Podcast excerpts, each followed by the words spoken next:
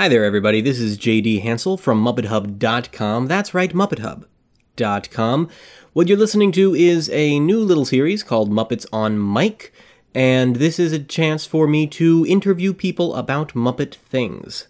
That would explain the title, now wouldn't it? So, basically, I've been sitting on this interview with Lisa Loeb for a while, not because I don't like this interview. I really do. She was a delight to talk with. But I did want to get the Muppet Madness tournament out of the way and all those podcasts done before I started up a new series. So now finally, I'm in a place to let you guys hear this uh, really fascinating conversation. So, Lisa Loeb is a singer songwriter, producer, uh, an artist of various kinds. She's a Grammy winner. She is a very important person in that, you know, she was able to promote this album on Conan so it's really, really cool that I got to talk with her myself. What we're talking about is uh, the album Lullaby Girl that she recently released uh, through Amazon. And there are a lot of really fascinating covers on there of, uh, of a lot of great songs. She recorded The Rainbow Connection, and that's how her people got in touch with me. She's a big Muppet fan, and she talks with me a little bit about that in this interview that you are about to hear. So, uh, without further ado, here is my talk with Lisa Loeb. Lisa, hello, welcome to the show. Thank you so much for having me. It's my pleasure. Now, your new album, Lullaby Girl. You feature songs on this album that we don't usually consider children's songs, and that makes this seem sort of like a new kind of children's album. I don't know that I've ever uh, heard anything quite like this before. It's a different approach. So, how did this idea come about? Well, um, I started making kids' music about, gosh, 15 years ago almost. And um, it started with a record that was definitely a children's record, uh, but but still, like a lot of other people who do kids' records these days, I, I wanted to make something that all ages could, could enjoy, and at least the production values were, you know, up to snuff. Yeah. As I moved along through kids' music, I ended up doing um, a record of summer camp songs and a couple of collections of songs that were inspired by summer camp songs and a summer camp musical. And then eventually I started working with Amazon to put my records out, and they specifically wanted um, a nursery rhyme record, which really made sense to me because I, I it was probably one of the first projects I had made with actually with kids in mind.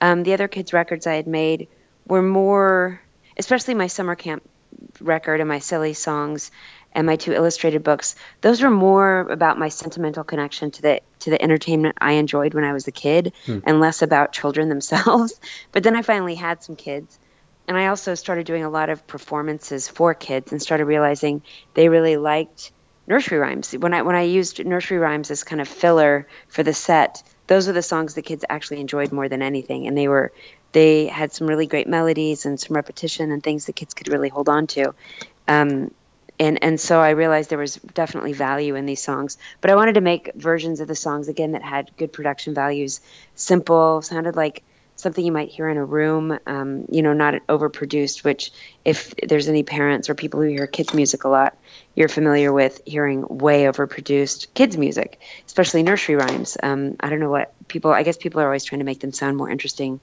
uh, in some way, and, and then they ruin them. so anyway, I was trying to do something simple, and that led to another record, which was um, another record of mostly original songs, but again inspired by my childhood. Then came along an opportunity that that Amazon again asked for a, a lullaby record, which totally made sense because I'd done nursery rhymes, which was an enjoyable experience for me, and the audience was enjoying it. Um, but when I when I sat down to to work on it with um, a co-producer I like to work with a lot named Rich Jacques, we started talking about the record being maybe more piano based instead of guitar based, which is my main instrument, guitar. And we talked, and then we thought, well, let's invite my friend Larry Goldings, who's an amazing sort of jazz pianist and arranger, and he plays with a lot of different musicians, including most recently John Mayer and James Taylor. But he's he's a great musician, and we started talking about the kind of songs we should put on it.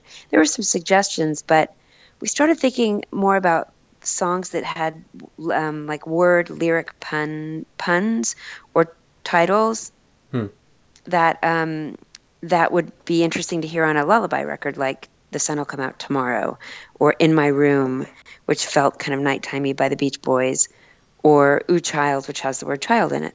Um, and as we went along, we, we realized, it would be really fun to choose songs from different eras that are mostly songs that are my favorites. Some of them are, are my, my collaborators' favorites. And we just ended up doing a record that instead of really sounding like a kid's record, it, it really just sounds like a, a record that people, I think grown-ups might even enjoy more than kids. It's kind of like, uh, it, it's not really meant for it's not meant for kids really, but I think they'll like it a lot. Um, I think it's soothing. I tend to have a soothing voice, and the songs we chose and the arrangements that we put together, um, they do that. But you know, I think like my my folks who are in their 70s or grown-ups I've played it for who are in their 50s, they they really enjoy it too. So it, it's kind of exactly back to my nostalgia again of that era where entertainment wasn't necessarily for kids, but kids enjoy it. There might be a little sense of humor in things or some silliness, but there's a lot of heart and storytelling, um, which is why we're really on the phone because I would say the Muppets um, and early Sesame Street to me were, were really uh, a perfect example of, uh, you know, entertainment that who is it really meant for, you know? Um, it's hard to say. Well, I was about to ask you actually what it is that you that you like about the Muppets, but then you've told me. So, are, are would you well, consider yourself a big Muppet fan?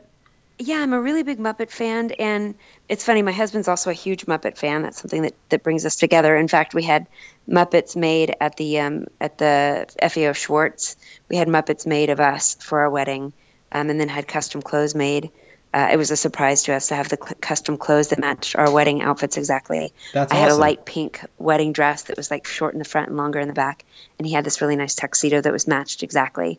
Um, you know the whatnots um, from from FAO Schwarz. So and now that we have two kids, each child has their own Muppet too.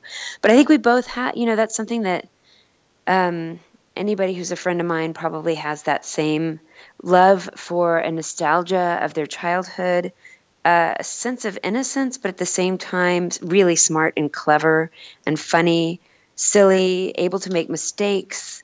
Um, you know, kind of these archetypal characters, they and, and tragic at the same time, and the ability to be funny. Um, but then they're also animals usually, which is really cute, or, or monsters. Um, so there's like a cute quality and a, an earnest quality, and a the people who are in charge of the Muppets and the stories that, that they tell. Um, it's just very tongue in cheek, but very, um, very earnest at the same time. And that's what I like. Those are the kind of people I like. Those are the kind of stories I like. It's the kind of sense of humor I like, and the kind that I want my kids to have. You know, it's really strong, but it's not brash. Yeah. Um, it's really smart, but it's not aloof. Um, it's it's exclusive in that it's um, so special. You know what I mean? It's it's exclusive because it's so above other things. it's not exclusive because it's trying to, to put people off, you know? Yeah, yeah. Now, I guess I have to ask this question that no one really likes being asked, uh, but I have to ask anyway. Do you have a favorite Muppet? Uh, I knew you were going to ask me that. And it's so hard because uh, immediately I always think Miss Piggy, but that's absolutely, it can't be my favorite Muppet because she's so mean. Um, and she's so rude. But when I was little, you know, she was pink, and pink is my favorite color. Um, oh my gosh. I mean, Gonzo breaks my heart every time. Uh, I, I love Fozzie Bear. Um, I love uh, Animal is pretty hilarious. He always cracks me up. I know a lot of people who remind me of Animal. That's a little bit alarming. I, I know it's weird. I, I, do know a number of people who, who remind me of Animal. Um, maybe I imbue those people a little bit. I imbue Animal with a little bit more of the sort of kindness and open-heartedness of the people who remind me of Animal. Um, animals is definitely more of an animal, but um, I don't know. Oh my gosh! And then I think of Chef, and I think of Beaker, and uh, it's it's really hard to choose one, but it's like Gilligan's Island. You know, it's like they they all have their different facets that are more or less emphasized through the stories. But I, I, don't know. It's hard to say. And Kermit, but I but I feel like I'm not allowed to choose Kermit because uh, a lot of other friends choose Kermit, and we all can't have the same favorite. Yeah, most people feel that way. Most people feel that there's something wrong about just going with Kermit. I don't think there is. I think Kermit was designed to be likable. Yeah, he is. I feel a little bad for him because I always want to give him. He needs a he needs a friend to give him some good advice always. now, if memory serves, one of the Muppets has actually covered you before on a Muppet program, and now tables have sort of turned, and you've covered the Rainbow Connection. So I'm Oh, curious yeah. about why the Rainbow Connection. Why did this song stick out to you?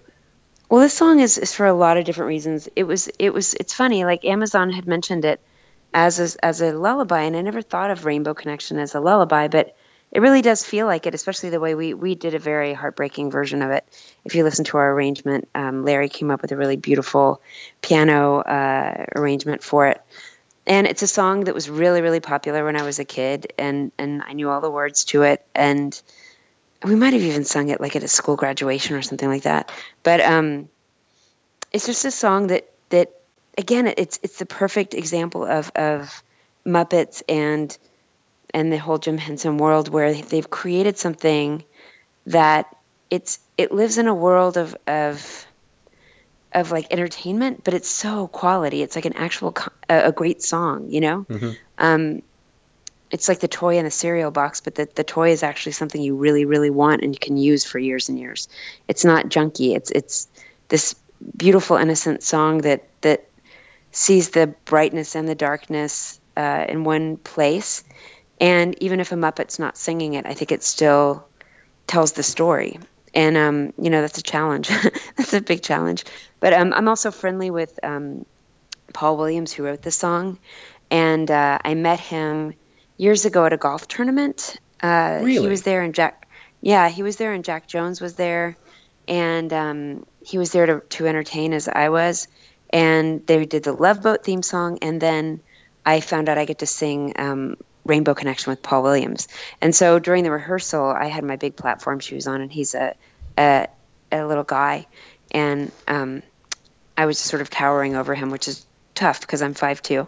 But um, I had these huge shoes on, and we were trying to rehearse, and I just I couldn't even get through the song. Big lump in my throat came up every time I would get to "Why are there so many?" e-" and I just I told him I was like I can't. I looked down at him. I was like I can't sing this song. It was just so emotional, you know, that the melody and the words and the sentiment um, you know, meant in the most literal of all ways. You know, it's very sentimental. There's something about it, even while you're singing it. And so it was it was a challenge for me, but a song that's very near and dear to my heart. And um, I just I really wanted to include it. I feel like it's in this record we really were trying to approach a lot of songs that were important to me, but I feel like they're also songs that are important to a lot of other people. And um, and and so I th- I felt like it really had a good place on the record there. Yeah. Now, how exciting or even possibly intimidating was it then to be putting your own spin on all of these songs that everyone knows that have been made famous by Fleetwood Mac or Brian Wilson or Kermit the Frog? You know it's super intimidating to to record songs that people know. Also i'm not always a huge fan of cover songs. I like songs the way they are on the record by the person who recorded them. There are some examples that um, prove me wrong a little bit like always something there to remind me. I thought that was uh, who is it modern Eng- is it modern english? No who sings that song? Oh, I'm struggling to remember. to remind- uh, but it was that originally it, first of all it was written by burt bacharach and second of all it was done in this like back in the 60s too the super groovy version. So there's all these different ways that you can do songs. And i, I kept having to put aside my fears and my uh, my in- intimidations um, and just say you know what? I'm approaching them the best way i can and i'm working with a wonderful group of musicians and we're going to do our best. Um, and, and it was also kind of a little bit of a puzzle turning them into lullabies you know turning them into songs that had a unifying production quality and arrangements that made them feel different from each other but still in a certain place. So that that gave me a little bit of a, a relief from the intimidating feelings. Because it wasn't necessarily just doing the songs the best that they could be done. It was doing them the best that they could be done but in this one style. Yeah. Yeah. It was Naked Eyes, by the way. That did naked eyes that's it cover. that's it you're right I've Yeah, heard a Naked lot Eyes. of different versions of that song. Like it was passed around. I think Johnny Mathis recorded a version of Always Something There to Remind Me. It's a strange piece. Oh my gosh. yeah and i didn't know that until i was really really familiar to me from naked eyes so Hmm. well, I'm curious now. Are there any other Muppet songs that you might consider recording in the future? oh the one that's like halfway down the stair halfway Halfway down the it called? Yeah, my husband keeps asking me to, to record that one.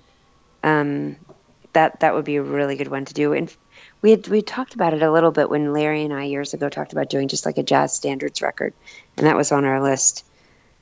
Um, but we ended up with Rainbow Connection. That, I mean, the Gonzo songs are the one um, I'm going out to go there back someday. there someday. Yeah, that song too. I mean, the heartstrings, the songs that pull on your heartstrings.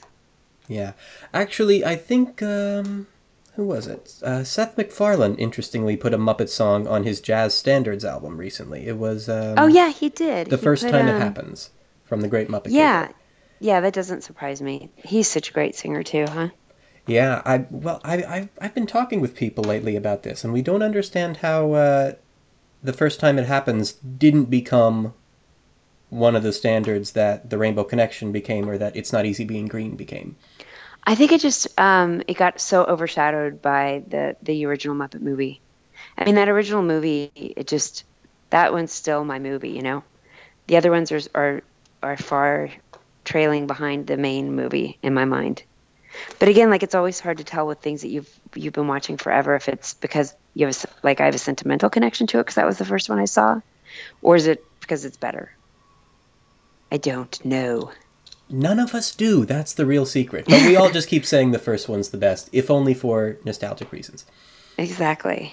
Um, and I think the nostalgic factor is a big part of what makes this album work. So, uh, listeners, you will find Lullaby Girl on Amazon right now, if I'm not mistaken. Is that right? It's on Yeah, it's exclusively available on Amazon. You can stream it for free if you have Amazon Prime. And there's videos for almost every record, I mean, every song on the record as well that you can find on YouTube or maybe Amazon. I'm not sure. Look up Lisa Loeb and um and you can see that all the different videos. Very cool. No Well, no offense to Rainbow Connection, but I think um, Don't Stop Thinking About Tomorrow might be one of the better videos. All right. Very cool. Lisa, I can't wait to hear what you do next, and thank you very much for coming on the show. Thanks, I really appreciate it. As we bring this first episode of Muppets on Mic to a close, I imagine by now you're wondering which mic are the Muppets on. So let's see who it is this week. This week, the Muppets are on Mike Myers. Congratulations, Mike Myers. You are the Mike. the Muppets are on for this week's episode of Muppets on Mike. Thanks again to Lisa Loeb for joining us for this episode, and you can reach me at me, M-E, at MuppetHub.com. Don't forget to like Muppet Hub on Facebook and follow us on Twitter. And with that, thank you very much for listening. I'm JD Hansel, and I'm basically Conan now.